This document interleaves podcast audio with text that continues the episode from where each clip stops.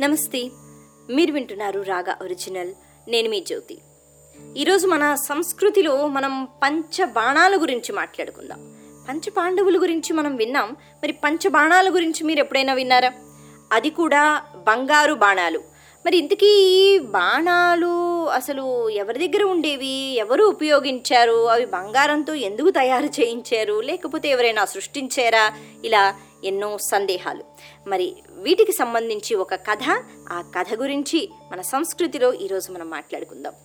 మహాభారత యుద్ధం అన్నది అది జరుగుతోంది. అయితే ఆ యుద్ధంలో విపరీతంగా ఓడిపోతున్నారు కౌరవులు. దుర్యోధనుడికి రోజు రోజుకి కోపం పెరిగిపోతుందట. ఏమిటిది అంటే ఇక్కడ ద్రోణాచార్యులు వారు ఉన్నారు భీష్మాచార్యులు వారు ఉన్నారు అలాగే తను ఇక కౌరవులు చాలామంది. మరి అక్కడ చూస్తే వేళ్ళ మీదే లెక్క పెట్టుకోవచ్చు. యోధులు అన్నవాళ్ళు అంతమంది లేరు. అయినా కూడా వాళ్ళు ఎంతో ధైర్యంగా అంత చక్కగా ఎలా యుద్ధం చేయగలుగుతున్నారు? ఓడిపోయే పరిస్థితి ఎందుకు కనిపిస్తోంది? ఎంతో కోపం వచ్చిందట. వెంటనే భీష్మాచార్యుల వారి దగ్గరికి వెళ్ళి వాదించడం మొదలుపెట్టాట ఏమంటున్నాడు? మీకు ఎప్పుడు పాండవులంటేనే ఇష్టం. మీరు ఇటువైపు నుంచి మీరు యుద్ధం చేస్తున్నారు. వాస్తవానికి చెప్పాలి అంటే మీ శక్తి ఏమిటో నాకు తెలుసు. ఐదుగురిని మీరు చంపలేరా? ఐదుగురు. మీరు ఎంతో మందిని ఒక్కసారి చంపగలరు. కానీ మీరు చంపడం లేదు. ఎందుకు? కారణం ఏమిటి? ఇంత పక్షపాతం మీరు ఎందుకు వహిస్తున్నారు అని నిలదీసి అడుగుతుంటే భీష్మాచార్యులు వారు అంటారట నేను ఎప్పుడూ ధర్మం విడిచిపెట్టలేదయ్యా. నేను యుద్ధం చేస్తున్నాను.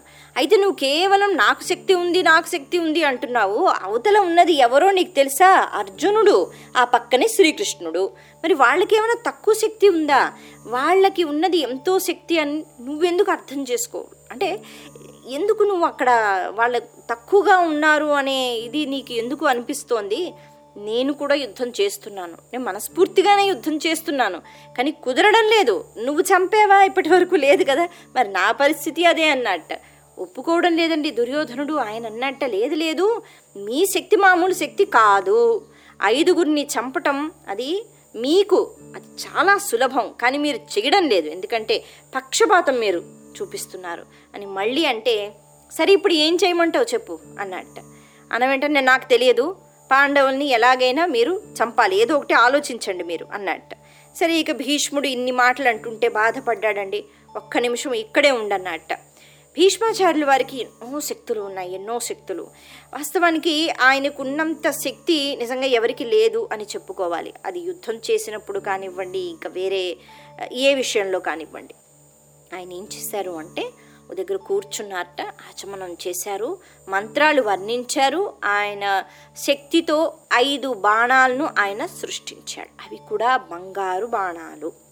ఆ బాణాలలో పూర్తిగా తన శక్తి అన్నది అందులో వేసేసారట ఇటువంటివి కూడా జరుగుతాయా అంటే అంటే జరుగుతూ ఉండేవి ఎందుకంటే వాళ్ళకి అటువంటి శక్తులు ఉండేవి. ఇప్పుడు ఆ ఐదు బాణాలు చూపించాట భీష్మాచార్యులు వారు చూపించి ఇదిగో ఇప్పుడు నీ ముందే నా శక్తి అంతా కూడా ఈ ఐదు బాణాల్లో నేను పెట్టేశాను. ఐదు బాణాలు ఎందుకు అంటే ఐదుగురిని చంపమన్నావు కదా అందుకని.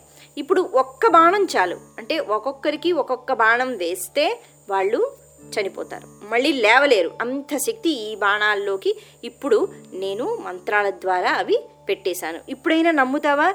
రేపు ఇప్పుడు ఎలాగో యుద్ధం చేయకూడదు కదా. రేపు యుద్ధం చేసినప్పుడు ఈ ఐదు బాణాలు ఉపయోగించి ఆ పాండవుల్ని నేను సంహరిస్తాను. ఇప్పటికైనా నమ్ముతావా? అంటంట. ఎక్కడండి నమ్ముతాడు దుర్యోధనుడు? ఆయన అన్నట్ట అంటే చూడటానికి నిజంగానే అవి చాలా శక్తితో కూడుకున్న బాణాలు అన్న విషయం అర్థమైంది. కానీ ఆయనకి ఒక సందేహం మనసులో. ఆయన అనుకున్నట్ట భీష్మాచార్యులు వారు నా ముందేదో ఇలా చేశారు కానీ ఈయన్ని పూర్తిగా నమ్మవచ్చా? రేపొద్దున యుద్ధంలో ఈ బాణాలే ఈయన వారికి ఇచ్చేస్తే ఏమవుతుంది? మనసు మార్చుకుని ఈ శక్తితో కూడిన బాణాలు కూడా వాళ్ళ దగ్గరికి వెళ్ళిపోతాయి. అప్పుడు వాళ్ళు ప్రయోగిస్తే అయిపోయింది మా పని. ఏం చేయాలి ఇప్పుడు నమ్మవచ్చు కానీ ఈయన హృదయం అసలు ఎప్పుడు పాండవుల గురించి ఆలోచిస్తూ ఉంటాడు? అని ఆలోచించన్నట్ట కాదు కాదు ఇవి మీ దగ్గర ఉండకూడదు. అంటే చెప్పేస్తున్నాడు మనసులో మాట. ఇప్పుడు మీ మనసు మారిపోయింది అనుకోండి ఇవి మీరు ప్రయోగించకపోవచ్చు. లేదు అంటే మీ దగ్గర నుంచి ఎవరైనా తీసేసుకోవచ్చు. లేదు అంటే మీరే వాళ్ళకి తీసుకెళ్ళి ఇచ్చేయవచ్చు ఏదైనా జరుగుతుంది. అందుకే ఒక పని చేద్దాం. ఇవి మీరు నాకు ఇవ్వండి నేను ఉపయోగిస్తాను. నాకు కూడా వచ్చు కదా. ఈ బాణాలు మీరు నాకు ఇచ్చేస్తే నేనే వీటిని ఉపయోగించి వాళ్ళను చంపేస్తాను అన్నట్టు సరే ఏదో ఒకటిలే. నేను ఆ పని చేయలేను అని నీకు అనిపిస్తే నువ్వే సంహరించి ఐదు బాణాలు నీ నీకే ఇచ్చేస్తాను. రేపు పొద్దున్న ఇస్తాను కదా అన్నట్టు. మళ్ళీ అందులో సందేహం. రేపు పొద్దున్న కాదు. అంటే రేపు పొద్దున్నలో మళ్ళీ మనసు మార్చేసుకుని ఏం చేస్తాడా ఈ బాణాలని అని దుర్యోధనుడికి అనిపించింది. అన్నట్ట పొద్దున్న వరకు నేను ఆగను. బాణాలు నాకు ఇప్పుడే ఇచ్చేయండి. నా దగ్గరే నేను పెట్టుకుంటాను. రేపు యుద్ధానికి వెళ్ళినప్పుడు నేను తీసుకుని వెళ్తాను నేను ప్రయోగిస్తాను. ఇప్పుడు ఇంక బాణాలు మీ దగ్గర? ఉండడానికి నేను ఇష్టపడిన అన్నట్టు సరే కానీ కానీ నేను ఎందుకు చెప్తున్నానో అర్థం చేసుకో. బాణాలు నా దగ్గర ఉంటేనే మంచిది అన్నట్ట భీష్ముడు. ఆయన మాట ఎందుకు విన్నాడు? ఎప్పుడు విన్నాడని? లేదు లేదు నాకు కావాలన్నాడు. మొత్తానికి ఐదు బాణాలు తన దగ్గరే తీసుకుని పెట్టుకున్నాడండి దుర్యోధనుడు. ఇక ఎంత ఆనందంగా ఉన్నాడు అంటే రేపు తెల్లవారుజామునే యుద్ధం అన్నది మొదలైన వెంటనే ముందుగా ఈ ఐదుగురిని నేను చక్కగా సంహరిస్తాను. ఎందుకంటే భీష్ముని యొక్క శక్తి అపారమైన శక్తి ఆయనకి తెలుసు. అక్కడైతే నమ్మకం ఉంది. ఆనందంగా ఉన్నట్ట. ఎంత ఆనందం కనిపిస్తోంది అంటే యుద్ధం నేను గెలిచాను. గెలిస్తే ఎటువంటి సంబరాలు జరుపుకుంటూ ఉంటారు? ఆ ఆనందంలో ఉన్నాడు. అయితే ఈ గూఢాచారులు అన్నవాళ్ళు అటు ఉంటూ ఉంటారండి ఇటు ఉంటూ ఉంటారు. వాళ్ళకి తెలుస్తూ ఉంటే ఎటువంటి పన్నాగాలు పన్నుతున్నారు? మరి ఎవరో చూశారు శ్రీకృష్ణుడికి ఈ విషయం తెలిసింది. ఆయనకి తెలిసిన వెంటనే ఆయన ఊరుకుంటాడా? మామూలుగానే అన్నీ తెలిసిపోతూ ఉంటాయి. శ్రీ మహావిష్ణువు ఎక్కడ లేడు? ప్రతి చోట ఉంటాడు. శ్రీకృష్ణుడు ఇప్పుడు ఏం చెయ్యాలి? అవి భీష్మాచార్యుల వారి దగ్గర ఉన్నా ఏవో మాటలు చెప్పి తీసుకునే ప్రయత్నం చెయ్యవచ్చు. కానీ ఇప్పుడు దుర్యోధనుడి దగ్గర ఉన్నాయి. అవి తీసుకోవాలి అంటే ఎంత కష్టపడాలి? వెళ్ళి అడిగితే ఇస్తాడా? ఎందుకు ఇస్తాడో ఇవ్వడు. అసలు అక్కడ వరకు రానివ్వడు. ఏం చెయ్యాలి అని కృష్ణుడు ఇక్కడ బెంగ పెట్టుకున్నాడండి. ఆలోచిస్తున్నాడు ఆలోచిస్తున్నాడు ఆలోచిస్తున్నాడు. అప్పుడు ఆయనకి ఒక విషయం గుర్తుకు వచ్చింది. అంటే సమయస్ఫూర్తి అంటారు. అంటే ఏ సమయంలో ఏది ఆలోచించాలి ఎలా ఆలోచించి ఒక మార్గాన్ని వెతుక్కోవాలి ఇక్కడ అర్థమవుతుంది. వెంటనే అర్జునుడి దగ్గరికి వెళ్తాడట. వెళ్ళి జరిగిన విషయం అంతా చెప్తాడు. అర్జునుడు ఒక్కసారి నీర్సించిపోయి పడిపోతాడు. అయ్యే బాబోయ్ భీష్మాచార్యులు వారు వారి శక్తితో కూడుకున్న బాణాలు ఇక ఎవరు? అంటే మనం ఎలా ఎదుర్కొంటాం అన్నట్ట. అందుకని వాటిని ఎదుర్కోవడం అయితే సాధ్యం కాదు. నేను పక్కన ఉన్నా ఏమీ చెయ్యలేను. ఇప్పుడే వాటిని మనం తీసుకోవాలి. ఎలా తీసుకుంటాం దుర్యోధను అడిగితే ఇస్తాడా? ఇవ్వడు. ఏం చేయాలి దానికి నా దగ్గర ఒక మార్గం ఉంది నేను చెప్తాను పదా అన్నట్ట. ఇప్పుడు శ్రీకృష్ణుడు ఒక్కసారి గతంలోకి అలా వెళ్ళిపోయాడు. ఆయన ఒక విషయాన్ని గుర్తుకు తెస్తున్నట్ట అర్జునుడితో ఒక మాట అంటున్నాడు. అంటే ఇదివరకు అరణ్యవాసం చేసినప్పుడు అజ్ఞాతవాసం కాదు అరణ్యవాసం. ఆ సమయంలో దుర్యోధనుడు ఆ ఎక్కడైతే పాండవులు ఉండేవారో దానికి సమీపంలోనే ఒకసారి వస్తాడండి.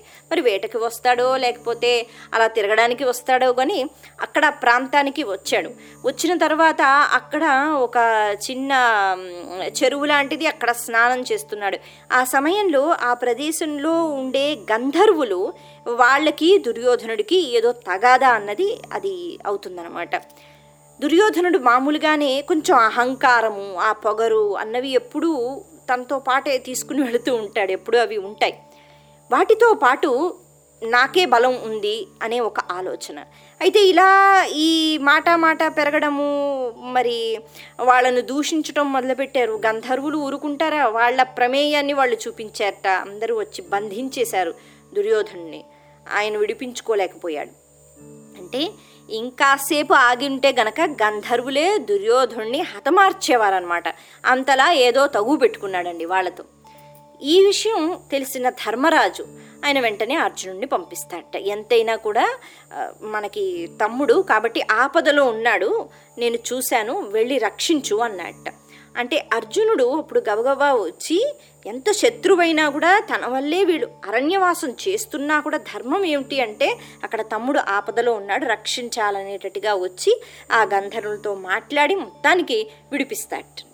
అయితే ఇప్పుడు విడిపించాడు మరి ఎవరు విడిపించారు? పాండవులు. అర్జునుడితో అస్సలు పడదు. అలా మన శత్రువు ఎవరైనా వచ్చి చూసావా? నేనే నీకు ప్రాణభిక్ష పెట్టాను. నేనే నేను నీకు ఇప్పుడు ఆపదలో ఆదుకున్నాను. అంటే మనకి ఏదో తెలియని బాధ అన్నది కలుగుతూ ఉంటుంది. అదే దుర్యోధనుడికి కలిగింది. అనుకున్నట్ట చిచి ఏమిటి జీవితం ఇలా అయిపోయింది? ఆఖరికి నేను కష్టాల్లో ఉండడం ఏమిటి? నేను బందీగా మారిపోవడం ఏమిటి? అర్జునుడు వచ్చి నన్ను విడిపించడం ఏమిటి? ఇంతకంటే అసలు అవమానం ఇంకొకటి ఉంటుందా? అని అనుకున్నట్ట. వెంటనే ఆయన ఏం చేశాడు? పౌరుషంగా నువ్వు నన్ను రక్షించావు. అంటే ఈ ప్రాంతంలో వీళ్ళందరూ నీకు బాగా తెలుసు కాబట్టి రక్షించగలిగావు. ఇక్కడ మళ్ళీ ఒప్పుకోడండి. నీకున్న శక్తి అది నా దగ్గర లేదు అనేటట్టుగా. అయితే నువ్వు రక్షించావు కాబట్టి ఒక వరం కోరుకో అన్నట్ట. వెంటనే అర్జునుడు నాకు ఇప్పుడు ఏ వరాలు అక్కర్లేదు. అరణ్యవాసం చేస్తున్నాను. నాకెందుకు? భోగభాగ్యాలన్నవి అనుభవించడం లేదు. నాకు ఏ వరాలు అక్కర్లేదన్నట్ట. అలా ఎలా? నువ్వు నన్ను రక్షించావు కాబట్టి అలా నేను ఆ భిక్ష వేసేస్తున్నాను. నాకు ఊరికే ఏమీ వద్దు. అందుకని రక్షించావు కాబట్టి ఒక వరం కోరుకో అన్నట్ట. దానికి అర్జునుడు మళ్ళీ సరే ఇప్పుడైతే నాకు ఏం అక్కర్లేదు. ఎప్పుడైనా కావాలి అంటే మాత్రం ఖచ్చితంగా ఒక వరం నేను కోరుకుంటాను అన్నట్ట. అయిపోయిందండి మాటలు అయిపోయాయి దుర్యోధనుడు అక్కడి నుంచి వెళ్ళిపోయాడు. అంటే ఈ సహాయం చేసినందుకు నేను ఏదో ఒకటి ఇచ్చేస్తున్నాను కదా అనేటట్టుగా భావించాడు దుర్యోధనుడు. ఇప్పుడు ఈ మాటలన్నీ గుర్తుకు వచ్చాయండి అర్జునుడికి. ఎలా అంటే శ్రీకృష్ణుడు గుర్తుకు తెప్పించాడు. ఇప్పుడు ఒక వరం ఇస్తా అన్నాడు. క్షత్రియుడు కాబట్టి మాట తప్పడు. ఇప్పుడు నువ్వు వెళ్ళు. వెళ్ళి ఈ ఐదు బాణాలు నా వరం నాకు కోరుకోమని చెప్పావు కదా ఇస్తావా అని అడుగు. ఇది ఇస్తాను అంటాడు. అప్పుడు ఆ ఐదు బాణాలు నువ్వు తీసుకుని వచ్చాయి. అంతకంటే మనం చేయాల్సింది ఇక్కడ ఏం లేదన్నట్ట శ్రీకృష్ణుడు. వెళ్ళాడండి అర్జునుడు. మరి అలా ఎవరితో అయితే యుద్ధం చేస్తున్నారో వాళ్ళ ఆ శిబిరం దగ్గరికి వెళ్ళినా వెంటనే కత్తితో పొడి చేయటమో యుద్ధం చేయడమో చెయ్యరు. మామూలుగానే మాట్లాడుకుంటారు. అలాగే దుర్యోధనుడు ఏంటి అర్జున రాత్రి సమయంలో వచ్చావు? ఏంటి విషయం? అని అడిగేట అడిగిన వెంటనే అర్జునుడు నీ గుర్తుందా? ఇదివరకు అరణ్యవాసం చెప్పినప్పుడు ఈ గంధర్వులు వచ్చినప్పుడు వాళ్ళ దగ్గర నుంచి నేను నిన్ను రక్షించాను. నువ్వు ఒక వరం కోరుకోమన్నావు మరి ఇప్పుడు ఆ వరం కోరుకోవడానికి నేను నీ దగ్గరికి వచ్చాను. దుర్యోధనుడు ఆలోచించాట. ఓహో భయపడిపోతున్నాడేమో యుద్ధం చేయటానికి. వెంటనే అన్నట్ట ఇదిగో వరం కోరుకో అన్నాను కదా అని అసలు ఈ యుద్ధమే జరగకూడదు అనడం అధర్మం? అలా అనొద్దన్నట్ట. అలా అనను. వరం అంటే వరం కోరుకుని అంటే ఏదైనా తీసుకుని వెళ్ళిపోతానే కానీ యుద్ధం జరగకూడదు అనే వరాన్ని నేను అనను అని అన్నట్టు. సరే ఏం కావాలో చెప్పు అన్నట్ట అన్న వెంటనే నీ దగ్గర ఐదు బాణాలు ఉన్నాయి ఇప్పుడు ప్రస్తుతం. మరి ఆ బాణాలు నాకు కావాలన్నట్టు. ఇంకేముందండి? ఒక్కసారిగా ఇంకా నీరసించిపోయాడు దుర్యోధనుడు. అసలు ఈ ఐదు బాణాల గురించి ఈయనకి తెలుసు? అది ఒక ఆలోచన. ఇప్పుడు ఒక క్షత్రియుడు మాట తప్పకూడదు. ఇదివరకు వరం ఇచ్చాడు కాబట్టి అది నిలుపుకోవాలి మరి అవి ఇచ్చేయాలి. ఆలోచనలో పడ్డాట. అంత ఆలోచించొద్దు దుర్యోధన. నువ్వు క్షత్రియుడివి. ఎంత అవమానం ఇంతకంటే అవమానం ఉండదు. వరం కోరుకోమన్నావు. ఎప్పుడైనా కోరుకుంటానన్నాను. సరే అన్నావు. ఇప్పుడు కోరుకుంటున్నాను. అవి ఇచ్చేసేయి అన్నట్ట చేసేది ఏమీ లేక ఆ ఐదు బాణాలు తన చేతులతో తానే అలాగే ఇచ్చేశాడు. ఇక అప్పుడు చూడాలి. అంటే అంతకు ముందు ఎంతో ఆనందంగా విర్రవీగిపోయాడు. ఇప్పుడు పరిస్థితి ఎలా అయిపోయింది? బాధాకరంగా అలాగా కుప్పకూలిపోయాడు. వెంటనే పరిగెత్తేట భీష్మాచార్యులు వారి దగ్గరికి వెళ్ళి అన్నట్ట ఇప్పుడు మీరు ఇచ్చారు కదా ఆ బాణాలు? అర్జునుడు తీసుకున్నాడు. అదేమిటి అలా ఇలా ఇచ్చేసావు? అంటే మరి ఇవన్నీ చెప్పుకుంటూ పోయాట. ఇప్పుడు భీష్మాచార్యులు వారు అంటున్నారు. నేను ఇందాకే చెప్పాను పాండవుల్ని మీరు సంహరించలేరా? మీరు బాణాలు వెయ్యలేరా అని నువ్వు అడిగావు. ఇప్పుడు నువ్వు ఏం చేయగలిగావు? అక్కడ ఉన్నది శ్రీకృష్ణుడు. ఆయన ఉన్నాడు కాబట్టి వాళ్ళను ఓడించటం అంత తేలికైన విషయం కాదు. సరే జరిగింది ఏదో జరిగిపోయింది మర్చిపో అన్నట్ట. కాదు కాదు మీరు మళ్ళీ ఇంకొక ఐదు బాణాలని సృష్టించి నాకు ఇవ్వండి. నేను ఇక్కడే ఎదురు చూస్తానన్నట్టు అలా ఎలా అవుతుంది. ఇప్పటికీ నాలో ఇంక ఏ శక్తి మిగలలేదు. నేను పూర్తిగా నా శక్తిని ఉపయోగించి అన్నీ కూడా బాణాల్లో నేను వేసేశాను. అప్పటికి నేను చెప్తూనే ఉన్నాను. రేపు నేను ప్రయోగిస్తాను అంటే కాదు కాదు నేనే ప్రయోగిస్తానని నువ్వు అన్నావు. సరే రేపు యుద్ధంలో ఇస్తాను అంటే కాదు కాదు నా దగ్గరే పెట్టుకుంటానని నువ్వు అన్నావు. ఇప్పుడు ఏం జరిగింది? అవి నా దగ్గర ఉండుంటే గనక రేపు పొద్దున యుద్ధం పూర్తిగా మారిపోయేది. అంటే రేపే నువ్వు గెలిచేవాడివి. నా మీద నమ్మకం నీకు కలగలేదు. నువ్వు తీసుకుని వెళ్ళావు. ఏం జరిగింది అన్నట్టు.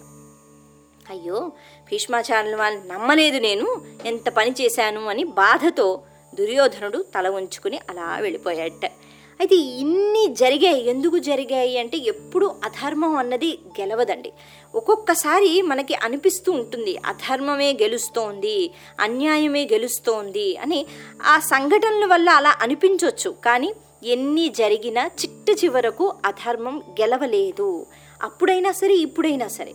అందుకని మధ్యలో జరిగిన ఏవో సంఘటనలను మనం గుర్తుకు తెచ్చుకుని ఇలా జరిగింది ఇలా జరిగింది అందుకని మనం ఎందుకు ధర్మాన్ని పట్టుకోవాలి అని ఆలోచించకుండా మనం ధర్మ మార్గంలోనే వెళితే చివరకు గెలిచేది ధర్మమే. మీరు వింటున్నారు రాగా ఒరిజినల్.